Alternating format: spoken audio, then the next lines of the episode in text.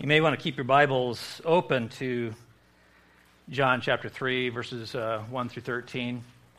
If uh, you don't have your own, there should be one in the pew in front of you. Most of the scripture will be from there. It'll be on the screen in different pieces as we cover it, and it's on the uh, sermon notes that are in your worship folder. But to see it all together as Drew just read it, uh, you might want to have your Bibles open. Typically, when a preacher prepares a message, he spends a lot of time and energy trying to determine what is the main point of the passage and what is it that I'm being called to say about it. And uh, that's often, well, it's always a struggle for me. Um, but as I went through that process with this passage, I realized that Jesus could not have been clearer about what the main points, what is important about this passage. Three times Jesus says, Truly, truly, I say to you. And that is a phrase that Jesus used to say, Hey, this is important, and it is absolute truth in the book of John, which is the book that we're, we're this passage is from, uh, John records 25 times that Jesus uses that phrase. And that, by the way, that would be a pretty interesting study to just study those 25 times. Uh, we're not going to do that today. Today, we're going to focus on this encounter with Nicodemus and these three truths that Jesus shares with us through this encounter with Nicodemus. So I can tell you right now, and this is a uh, uh, this is a spoiler alert. If you like to follow along on the sermon notes and fill in as the points as I go, I'm going to tell you right now what the three main points are. They're the three main points that Jesus said. Truly, truly, I say to you. Before we get into that, though, um, allow me to just make a couple of preliminary observations from the passage. First, notice when the encounter takes place. Verse 2 says, This man came to Jesus by night. Now, there are reasons for that from Nicodemus' perspective. But uh, regardless, this may have not been a convenient time from Jesus' perspective. I don't know about you, but um, I but I suspect that many of you have experienced that call at night, or maybe even that knock on the door uh, after you've had a busy day, and you may have been looking forward to some relaxation, and uh, you didn't particularly want to be bothered. And Jesus is fully human, so he could have felt that way. But I highly doubt that he did, because he did not show it. Uh, in fact, I, I can't think of a single encounter with Jesus recorded in Scripture where Jesus just reacted with, Listen, I am too fried. Come back tomorrow about 9 a.m.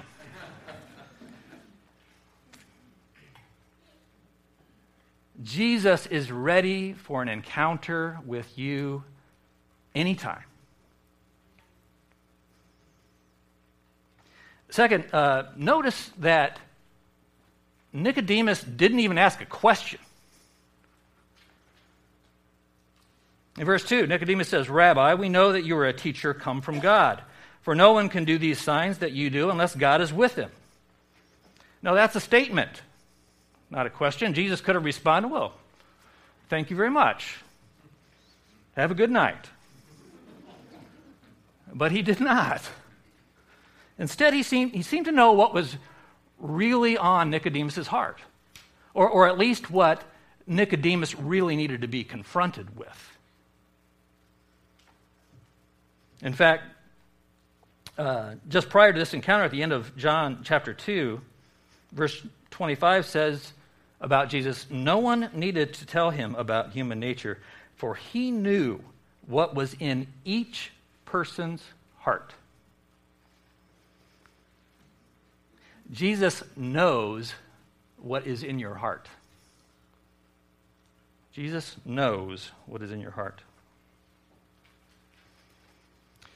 Now, today, as we consider these three great truths that Jesus drew attention to in this encounter with Nicodemus, my hope is that each of us will have our own encounter with Jesus alongside Nicodemus. Because Jesus is ready for that encounter with you, and he knows your heart. As we proceed to do that, let me just use that same expression that Jesus used in an effort to get us focused in on this. Truly, truly, what Jesus has to say to us through this encounter with Nicodemus is the most important truth you will hear your entire life. It is more important than what the oncologist shares about your test results. It is more important than what your girlfriend responds with when you ask her to marry you. It is more important than what the letter you received from the university you applied to contains. It's more important than what your child says to you when they introduce it with, Dad, there's something I need to tell you. As important as those things are, they do not compare. They do not compare to what Jesus has to say to us today. They do not compare because this life does not compare to an eternity in paradise with God. Pastor John Piper had an experience, a frightening experience, where his two young boys were almost killed by an oncoming car. And he found himself praying, as frightening as that was to him, Lord, if there was ever a choice between them staying here with me and having even a moment with you, then take them. Take them.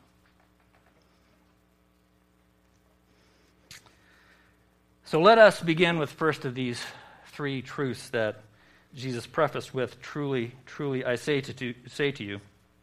After uh, Nicodemus makes his statement in verse 2, Jesus answered him, Truly, truly, I say to you, unless one is born again, he cannot see the kingdom of God. In other words, being religious won't save you. Nicodemus had focused his whole life on seeing the kingdom of God, that is, being with God in paradise for eternity. His whole life is focused on that. That's what a Pharisee does. And Nicodemus was a Pharisee. Jews are uh, uh, were taught to see to uh, to see the kingdom of God that you must follow the law, and the law is the Ten Commandments, along with all of the other rules that are communicated in the Old Testament of the Bible. All that additional specific instruction. Uh, and, and, when trying to follow the Ten Commandments, though, a lot of questions come up. Uh, for example, what exactly does it mean to remember the Sabbath and keep it holy?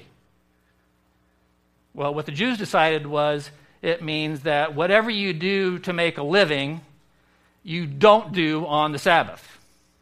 And so, for, for example, if you if your profession has to do with caring for animals, you can't have anything to do with animals on the Sabbath. Well, what if? And what if that happens? You can, you can what if these things endlessly, right? And it, that's pretty much what happened. Um, to give you an idea of how intricate the rules became, uh, the Jews eventually developed a book called the Mishnah that defines how the Ten Commandments were to be carried out and applied in daily life, you know, dealing with all these what ifs. The section of the Mishnah on keeping the Sabbath holy is 24 chapters. Nicodemus and the other Pharisees were dedicated to keeping the Ten Commandments, and they were completely devoted to knowing and, uh, and following all of these details about how they were to be applied.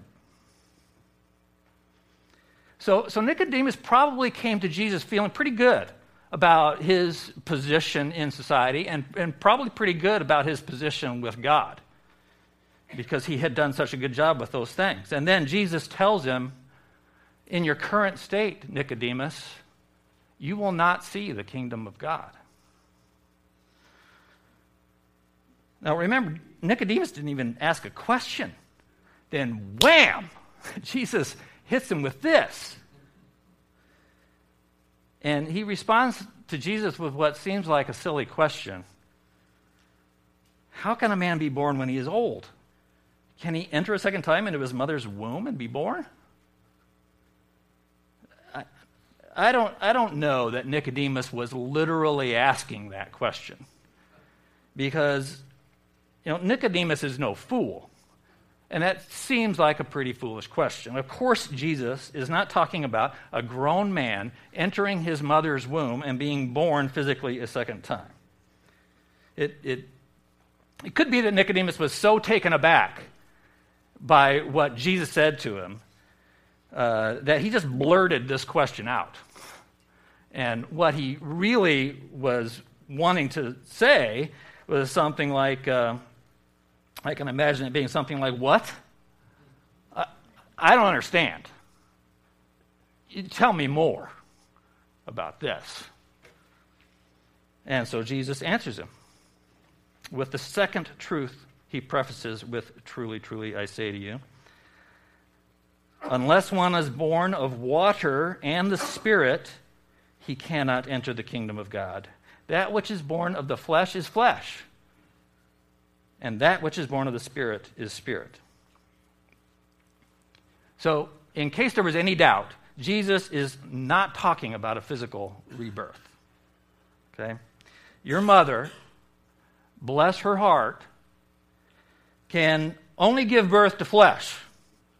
That is, she can only give birth to another human that has all the same flaws and imperfections and sinful tendencies that we all share. But the Spirit, on the other hand, can give a new spiritual life. Jesus uses this phrase, born of water and the Spirit, and I know that phrase can be, can be confusing. And there are different interpretations of that phrase, especially the part about being born of water.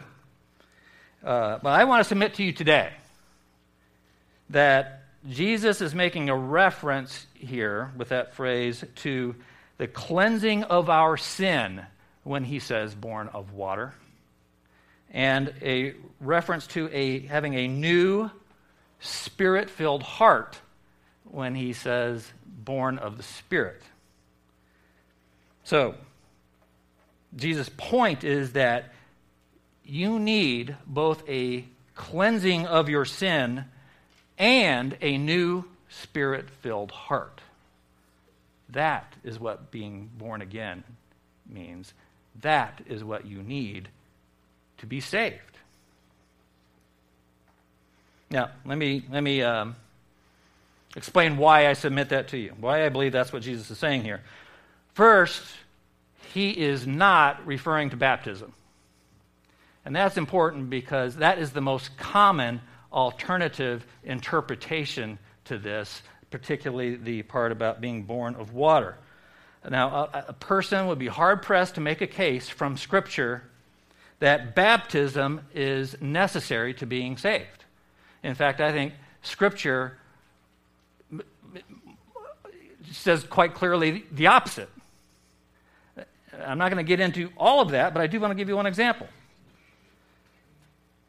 Luke chapter 23, when Jesus is dying on the cross. And if you remember, there were two criminals crucified next to him. One of the criminals, while on the cross, repents and believes in Jesus. And Jesus says to him, I tell you the truth. Today you will be with me in paradise. Jesus didn't add an additional condition to that. Today you will be with me in paradise if you could only get down from this cross and be baptized.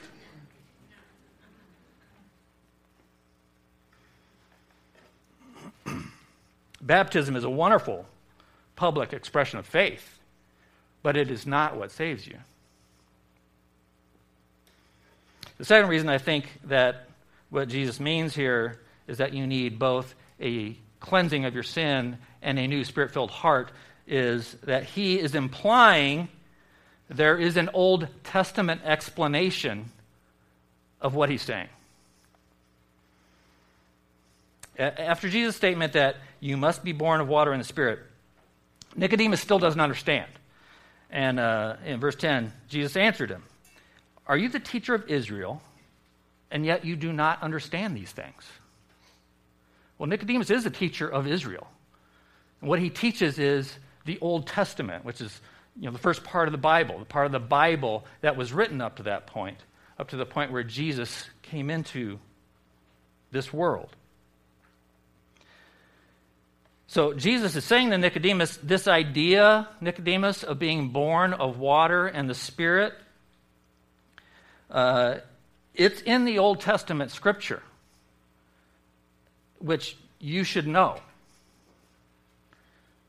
So the question is, where is it? Well, there's, it's in a number of places, but the most uh, clearest reference, not the most clearest, the clearest reference in the Old Testament is in Ezekiel chapter 36. The Jewish people had been punished by God for, again, uh, uh, for again turning away from Him and turning toward the idols of this world instead of Him. Uh, God had allowed them to be conquered, scattered, and many of them taken into captivity. And God used Ezekiel, one of one of a number of special spokespeople that God used to, to get his message to people. He used Ezekiel to tell the people of his plan for restoring them. In Ezekiel 36, starting with verse 24, God says, For I will take you, you, the, you Jews, I will take you out of the nations. I will gather you from all the countries and bring you back into your own land. I will sprinkle clean water on you and you will be clean. I will cleanse you from all your impurities and from all your idols. I will give you a new heart and put a new spirit in you. I will remove from you your heart of stone and give you a heart of flesh. And I will put my spirit in you and move you. I will move you to follow my decrees and be careful to keep my laws. Then you will live in the land I gave your ancestors. You will be my people, and I will be your God. God has never stopped loving us and showing his mercy to us. And here he is again doing that. He so wants us to love him and to be with him forever. But how can we do that if we're still carrying along all of the stuff that messes things up? If, um, if you've ever been in a building where they manufacture integrated circuits or uh, disk drives or other components that go in a computer. Before you enter that building, you have to be cleansed. Uh, a lot of times it's, um, it's, it's, a vacuum system. You're, you're, standing there and you feel like you're getting sucked away. Uh, Sometimes it's as simple as a roller brush system. You put your feet in it and it, and it brushes off all the particles that are on your shoes and feet. They cannot have anything impure contaminating their environment. In a, in a similar way, we cannot be with our holy God when we are still spiritually impure from our sins. The cleansing of our sin, though, is not enough. It would be kind of like going through the cleansing process I just described and then being made to walk up a dirt path before getting into the building. You're just getting contaminated all over again. Jesus had told Nicodemus he had to be born of water and of the Spirit. And here God says through Ezekiel, he is going to put his Spirit in us and move us.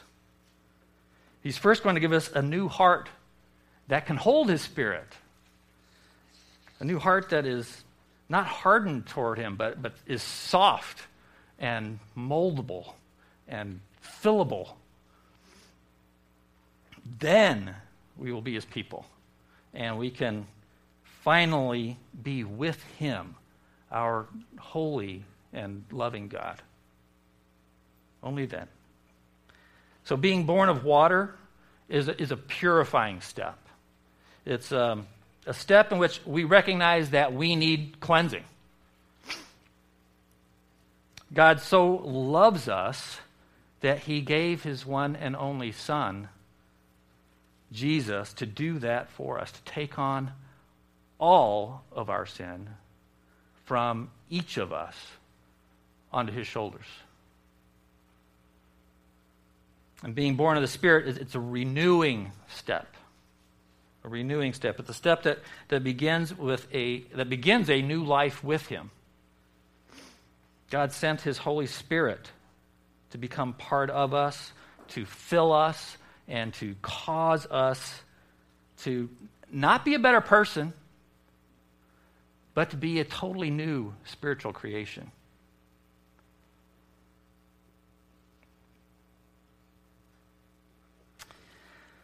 So, Jesus had, uh, had told Nicodemus that being religious doesn't save him, and instead he needs to be cleansed of his sin and renewed by the Spirit. Two great truths. Let me stop here. Let me just pause for a moment because this is a good time to consider your own encounter with Jesus. Do, did Jesus' words give you a jolt too? If they, are, if, they, if they do, then hang on. He's got more to say. If they, if they do not, I just ask that you make sure to consider them fully. They are important and they are absolute truth. Truly, truly, they are. Nicodemus clearly he's struggling with these two great truths that Jesus just shared with him. Um, besides his second time into your mother's womb question, we see his uh, how can these things be response in verse 9. And I, I can imagine him uh, at this point asking that as he is trying to process this. He's, he has always understood that the Jews are God's chosen people. The only birth he needed was to be born as a Jew.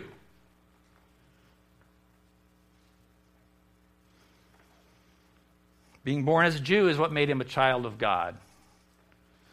What Jesus just told him is so contrary to what he was always so sure of and, um, and what he had devoted his whole life to. It is, it's a staggering revelation to him.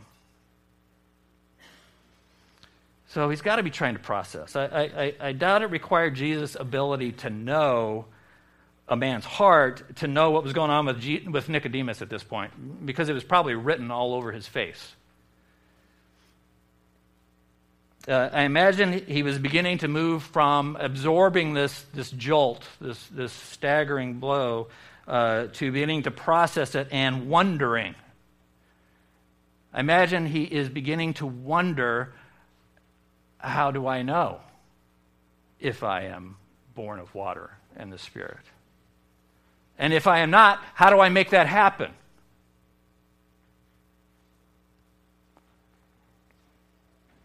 Jesus sees this and, he's, and he says to Nicodemus in verse 7 Do not marvel that I said to you, You must be born again. Don't wonder and worry so much about how this happens or whether or not you're getting things right. Jesus goes on to explain. He says, The wind blows where it wishes, and you hear its sound, but you do not know where it comes from or where it goes. So it is with everyone who is born of the Spirit. So I think Jesus is addressing those two questions here. First, how do I know? And you know from the effects the new birth produces.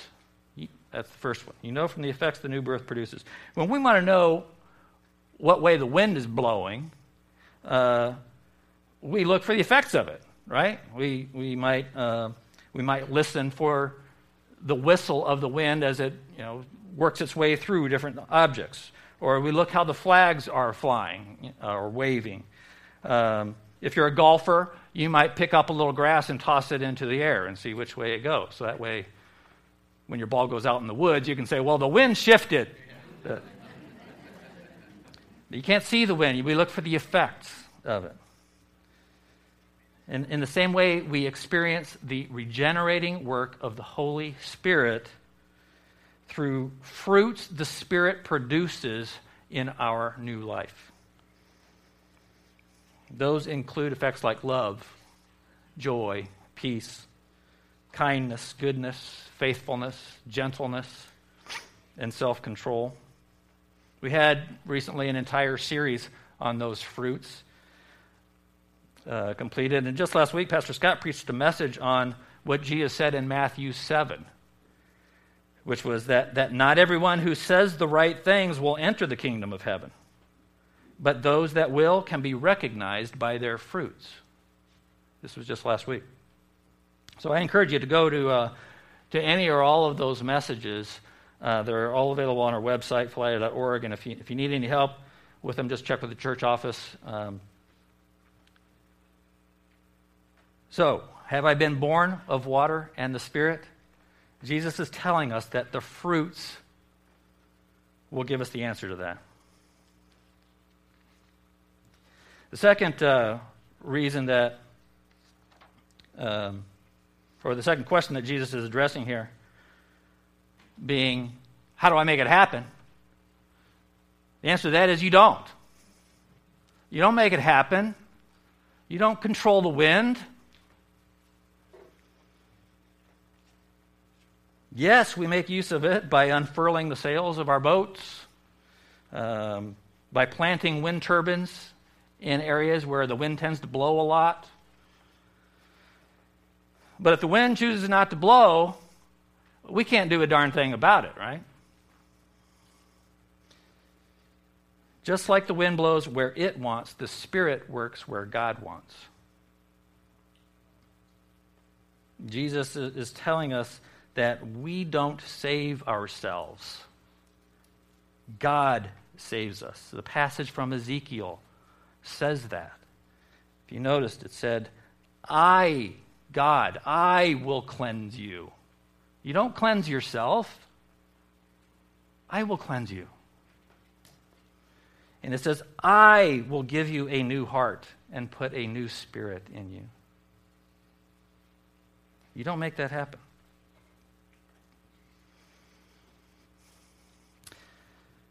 So with that, I can uh, now I can imagine Nicodemus just ready to burst with desperation. Jesus is giving him answers, but none of them are the ones he wants to hear. And they're so contrary to what he always thought. And he utters the question how can these things be? uh, I want to see the kingdom of God. I thought I was doing everything necessary for that. I want to be with God. I do everything I can to please Him. And now you're telling me I'm not going to see the kingdom of God unless I am born of water and spirit, and I can't control that. How can these things be? What am I supposed to do with this? You must be feeling that way. Perhaps some of you are too. Jesus knows that he is ready for the third great truth at this point. And he says to him, Truly, truly, I say to you, we speak of what we know and bear witness to what we have seen. But you do not receive our testimony.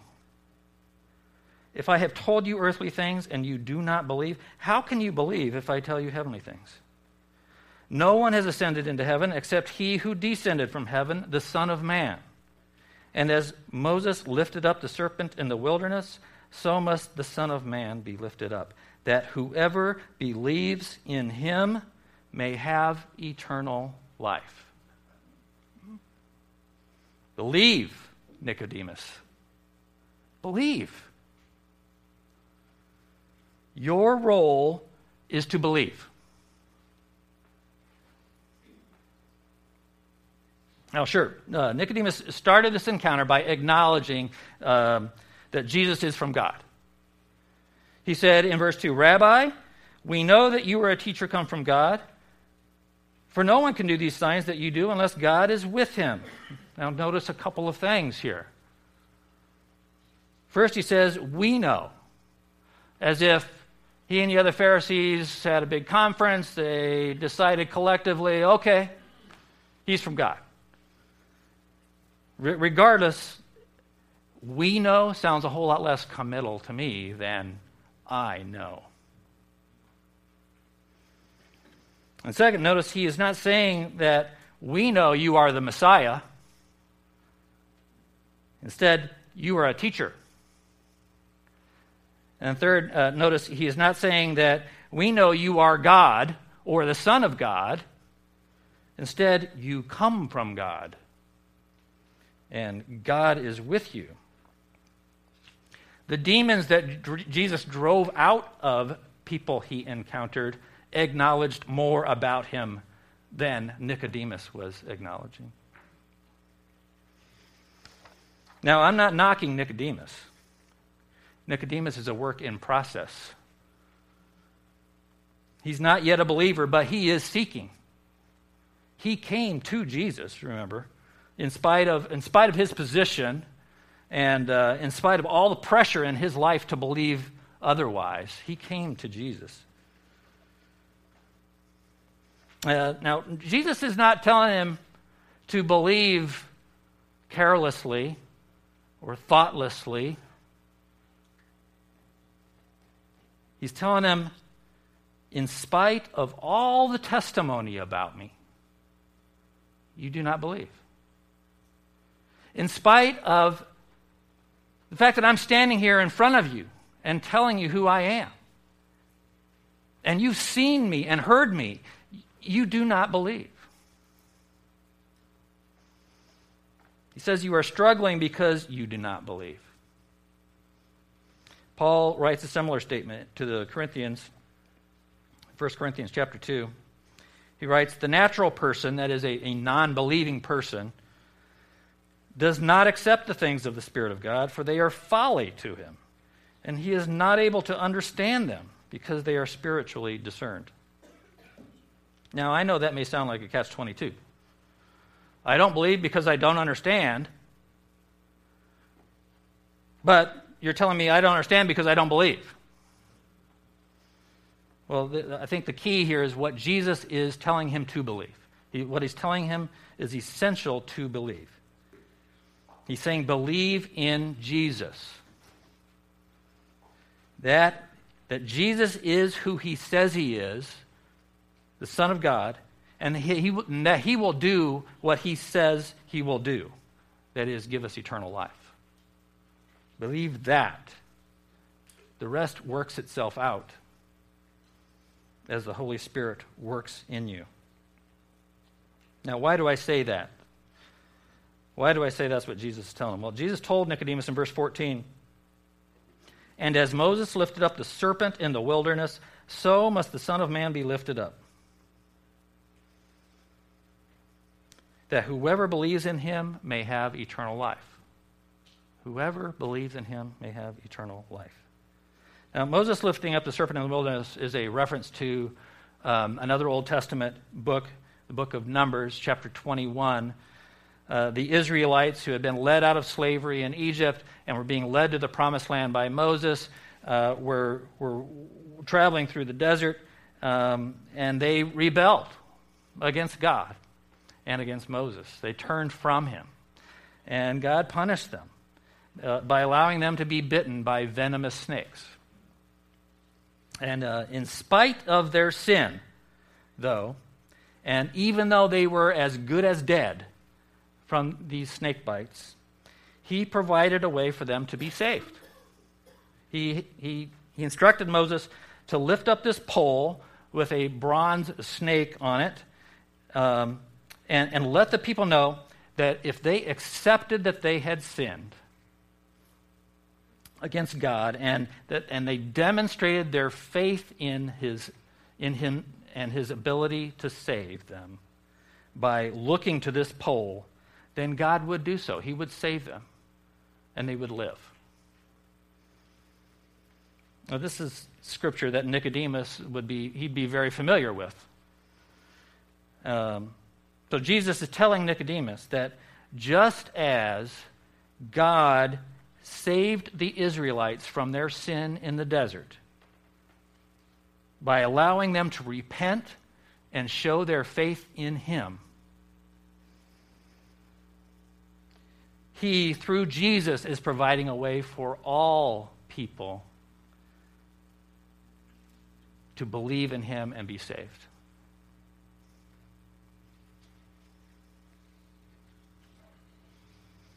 And he is pointing out that Jesus is that way. And if that weren't enough to show Nicodemus that he need only believe, Jesus goes on in verse 16 and says, For God so loved the world, Nicodemus, that he gave his only Son, that whoever believes in him should not perish but have eternal life. For God did not send his Son into the world to condemn the world, but in order that the world might be saved through him. Whoever believes in him is not condemned, but whoever does not believe is condemned already, because he has not believed in the name of the only Son of God. Pastor John MacArthur puts it like this. Uh, he says, The verdict for all of us has already been reached, and we are all found guilty. The only thing in question is the sentencing. That's the way MacArthur puts it. Are we going to be sentenced to death because we do not believe? Or are we going to be born again into a new life by believing in the saving power of Jesus Christ? Now, my hope is that you encountered Jesus alongside Nicodemus this morning. And that that choice is clear. To live, we must be born again. Let's pray about that.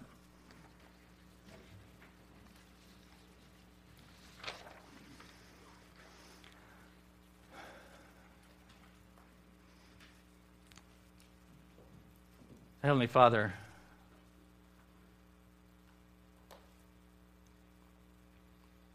we are so grateful that you that you tell us the truth. That you are always there for us and ready to encounter us and tell us the truth. And we are grateful, Lord, that the truth is that you love us, that you want us to be with you, and that you provide a way for us by being born again. Lord, I know there are those here that have already experienced that. And I thank you, Lord, for them. And I pray that the fruits of their lives will touch others. And I know there are some here today who are a lot like Nicodemus, who, who probably feel,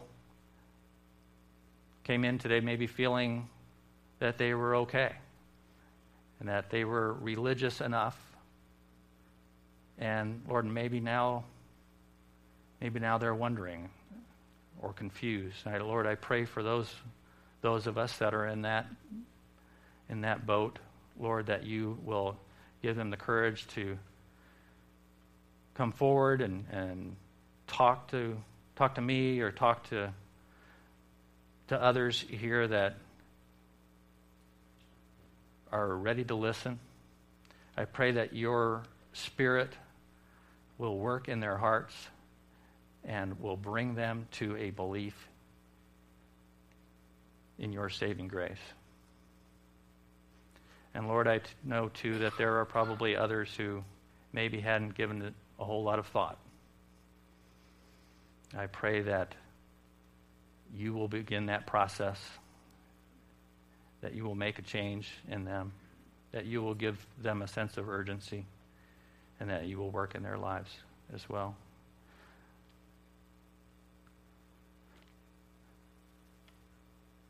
Lord, we know now that we cannot we cannot save ourselves. And we we ask you to work in our lives to purify us, cleanse us from our sinful nature and to renew us through your Holy Spirit. We ask that. We pray all this in the name of your Holy Son, Jesus. Amen.